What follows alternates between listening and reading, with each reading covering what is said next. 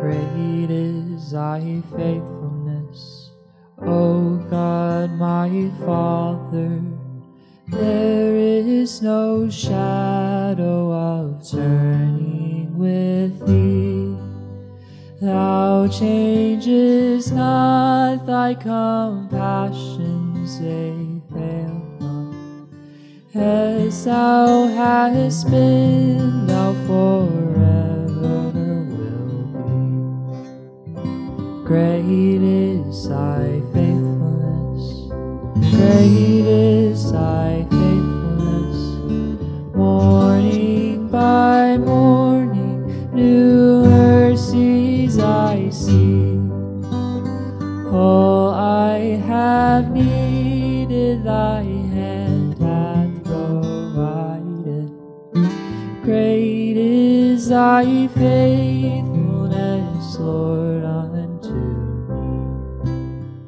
Let's do this. Breathe in. Breathe out. And again. Breathe in. And out. Just started a conspiracy. You know, conspiracy, the word? Conspirare, whatever. It's the breathing in sync, breathing together, which strikes me as very relevant to this story of breath. And, well, it's the wind, isn't it? The wind comes we hear in the story, the wind of Pentecost. When the day of Pentecost came, they were all together in one place, and suddenly from heaven there came the sound like the rush of a violent wind, and it filled the entire house where they were sitting. So, whether you're talking about breath or wind, the idea of sync, of syncing it up and breathing the same breath, I, am going to unashamedly use part of a sermon by Barbara Brown Taylor, because she has done this remarkable bit of imagination, and I want, it, I want you to taste some of it. So, I'm going to I'm going to just use it for a moment. She says how we're all breathing the same air. You know, there's no doubt about it, but we're all recycling the air, the protective blanket of gases that is our atmosphere. It doesn't get there's no sort of like divine, clean, you know, cosmic planet cleaning company that comes and sucks all the air out and replaces it with new fresh, fresh air. It's actually all recycled. We're all breathing everybody else's air and have been for millennia. So she says, think of an animal, a pterodactyl, brontosaurus breath. it's really us. We're breathing that same air. Or a newer, she says, a newer species, a blue tailed skink. Think of a person, Mozart, or Plato, or Michelangelo, or Julius Caesar, or Mahatma Gandhi, or Luther King. We breathe the breath that, the, that has circulated across the mountains of Kenya, as well as the sulfurous, poisonous atmosphere above Mexico City, the polluted air. We breathe the same breath, the same as a baby's first breath, or some dying person's last breath. Do you know what happened on the cross when Jesus died? The very last thing that happened? Jesus let go of his last breath willingly. That's what we believe. And she goes on to say, He willingly let go of his last breath for love of us. And that breath hovered in the air in front of him for a moment, and then it was loose on the earth. It was set loose on the earth.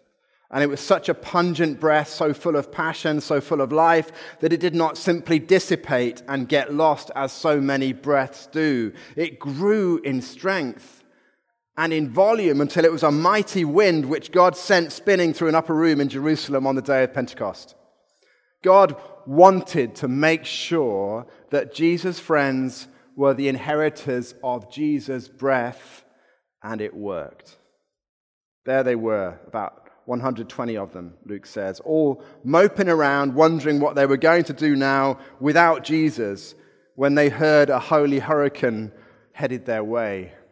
Before any of them could defend themselves, that mighty wind had blown through the entire house, striking sparks that burst into flames above their heads, and they were filled up with it. Every one of them was filled to the gills with God's breath, God's own breath. And then something clamped down on them, and the air came out in languages they did not even know they knew. Like a room full of bagpipes, all going off at once, they created such a noise that they drew a crowd. People from all over the world who were in Jerusalem came, leaning in the windows and pushing through the doors to hear someone speaking their own language when they were so far from home. Parthians looked through the door expecting to see other Parthians, and Libyans looked expecting to see other Libyans, but what they saw instead was a bunch of Galileans, rural types from northern Israel dressed in the equivalent of first century overalls. And so the church was born that day. The breath of Jesus became the breath of his body, the church, God's holy conspiracy. Well, thank you, Reverend Barbara Brown Taylor. I love that. It stuck with me when I first read it. This image that we are the breath of Jesus becoming part of our breathing, like the butterfly wing on one side of the planet that, that sets off a ripple chain reaction that creates a hurricane on the other side of the ocean. God, she says, wanted to make sure that Jesus' friends were the inheritors of Jesus' breath, and it worked. The breath of Jesus set free to enter us and breathe inside and through us, which is very poetic, I know, but I think it is capturing something about the Holy Spirit that we really need to hear.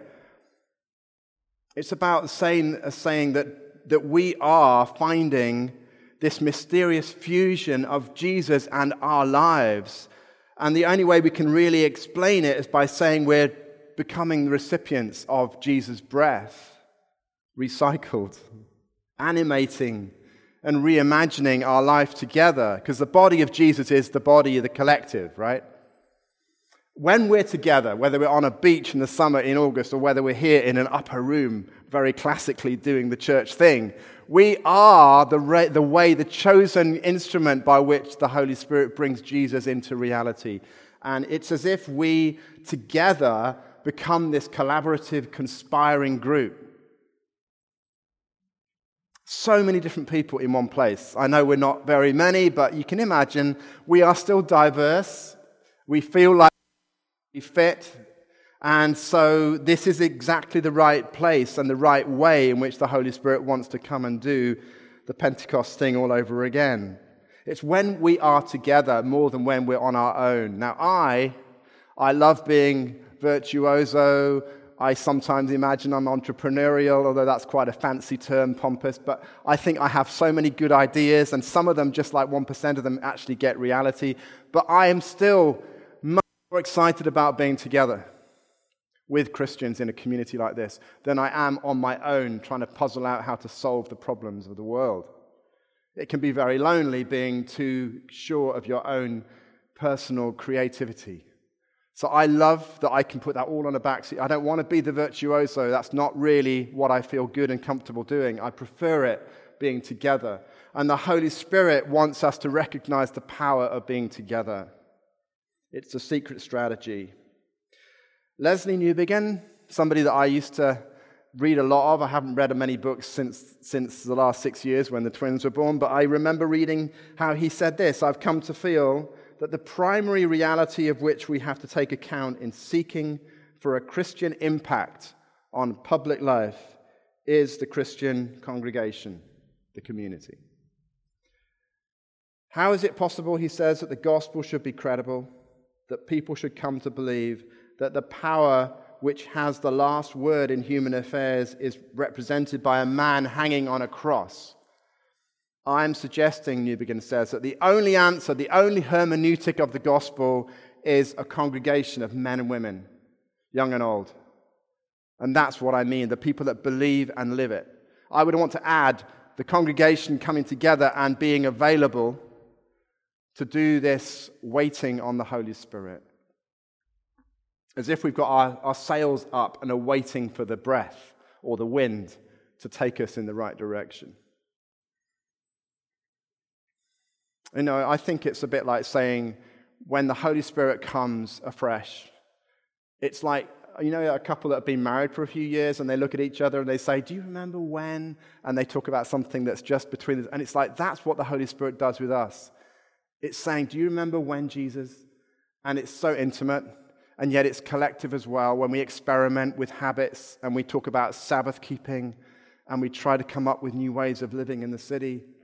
The Holy Spirit is whispering in our ear, Do you remember when Jesus was with his friends and he said this or he did this?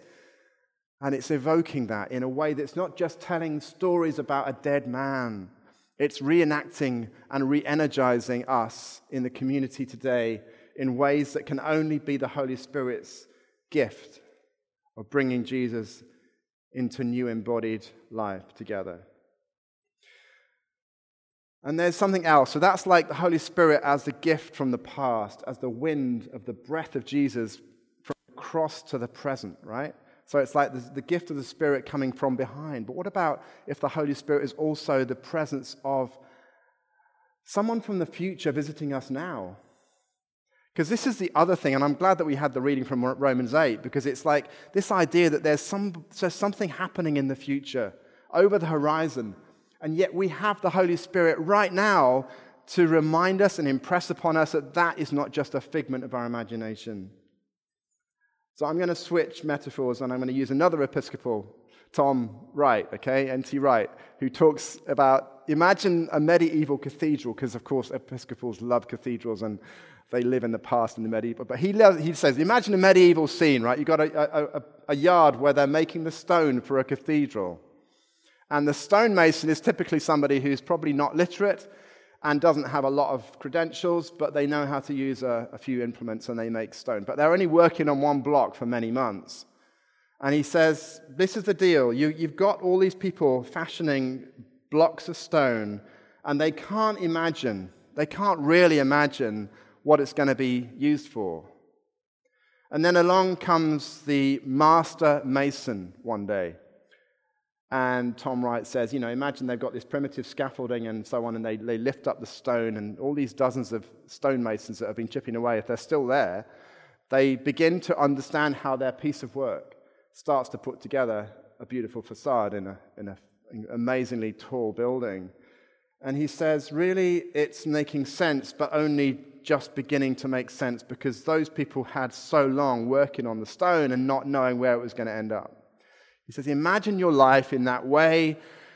Picture yourself as patiently, obediently loving on your neighbors and loving on your block and your city and not really sure how it was all going to be of some value.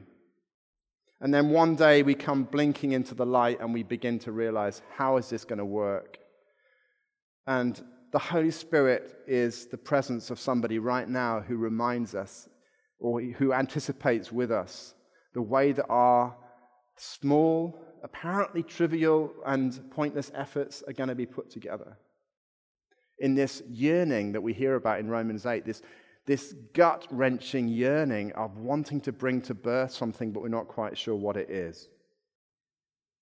Imagine being on a stormy night and it's all that there's no the, the moon is blocked out by the clouds and you just know there's a storm brewing because you can feel the breeze starting to come is standing out there. And in, on the horizon, you see the flickering, but you can't hear the sound of the, of the storm. You see the lightning flashes momentarily, and they set up a silhouette.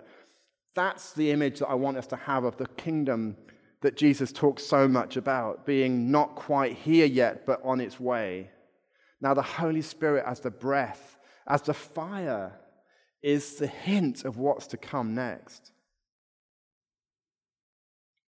This image of fire. I was, re- I was just watching the party at the palace last night as a true Brit, you know, the platinum party for the Queen. And they've done this remarkable thing in the, the, the palace of Buckingham Palace, turned into a, a screen, and it was just being projected on. And there was Alicia Keys. And she was playing, uh, she was singing, uh, you know, she's just a girl, she's on, she's, she's on fire. And at that point, they, they bring the fire imagery down on the palace. And it's beautiful, it looks like a river. And it's not, it's not dangerous, it's not harmful, but it is incredibly beautiful. Like fire can be beautiful in the right way, in the right place. And then suddenly she switches to the song New York. And I get this tremendous rush of things like, I want to bring this to us this image of the fire on their heads being this playful, beautiful, fascinating image, but combine it with the image of the city. And she talks about the city of New York, which is her home. And it, I'm watching Buckingham Palace lit up with fire, and I'm thinking of the city of New York where I am right now. And I'm thinking, wow, we have such a lot to anticipate.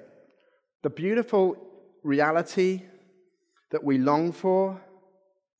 It's not just about us and our talent and our innovation and the pressure that we feel under to, to somehow make a difference, because we'll never get there by that sheer incremental process of making it work. But there's, there's something coming which is tremendously transformative. The city that we love, that we are living in, is going to become how somehow incorporated and lifted up into that, that beautiful, stunningly impressive version of the city when, as we read in Revelation, heaven and earth come together. How does that happen? I don't know. How does something that we're doing right now on our block, loving on our neighbors or doing something trivial, get remembered and lifted up and incorporated. But I know the Holy Spirit tells me, yes, do it. The Holy Spirit is the voice inside of me, the yearning that is almost without words that says, get on and do it because you know nothing that's even half good. Nothing that's done, it might not be as great or as scaled up or as innovative as you wanted it to be, Chris, or Naomi, or my, you know, we're both, we're both in the same boat, my wife and I, thinking, what is the point of doing all this loving and longing for beauty in the city and in relationships when there's so much that threatens to overwhelm and crush you. And so many people are leaving the cities. So many Christians are leading the troop that just goes to the suburbs where it's easier to create pristinized reality. And we are turning our backs on the grubby, grungy, grungy neighborhoods that are full of stress and noise and irritating rats and all types of excrement. And I'm just thinking, this is, the, this is a reality. We are working in the stonemason's yard with our little mallet. Is that what you call it? I don't even know. And a chisel. And you know that it looks ridiculous, but one day the Holy Spirit is saying this is going to get elevated and it's going to get remembered. Don't give up. Isn't that what Romans 8 says? Don't let it get to you, don't let it crush your spirit. The Holy Spirit from behind, the Spirit of Jesus' breath, reminding us of Jesus, and the Spirit from the future. If you like, the wind is the breath of Jesus, and the fire is the lightning on the hill coming our way. That's the fusion of heaven, earth, kingdom reality that the Holy Spirit brings to us. Again, not individualistically. And how many Christians have got into trouble because they think the Holy Spirit is all about whether I feel a sense of power or something inside of me. And how do I know whether it's me or just my delusion? So, collectively, look at each other and say, We are the way the Holy Spirit will remind us of Jesus, like the breath that we breathe in together, the recycled breath. And the Holy Spirit is going to be the way that we remember, or is that the right? You can't remember the future. The way that we anticipate, at, grasp the future before it's even happened. The Holy Spirit does both the presence of God, the presence of Jesus, bringing the future to us now. Don't give up on your futile efforts to bring shalom, justice, love, peace. This is the way. Holy Spirit, come and be the breath and the beauty, the wind and the fire. Let's pray. Holy Spirit, present with us now enter each of us, gathered, waiting, and those of us listening at home. Enter our body, mind, and spirit, and bring us conscious and alert to a place of assurance. Impress us with Jesus, Jesus' life, Jesus' ministry, and sustain in us a deep grasp of the future resting and playing on our imagination like fire, a sense of the future that is being prepared when all will be shalom and justice and love in the world that is shattered. And heal each of us of all that harms us, shield us from all that threatens us. In Jesus' name. Amen. praise God from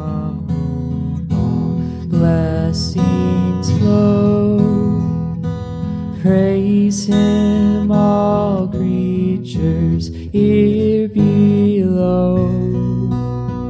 Praise Him above, ye heavenly hosts. praise Father, Son, and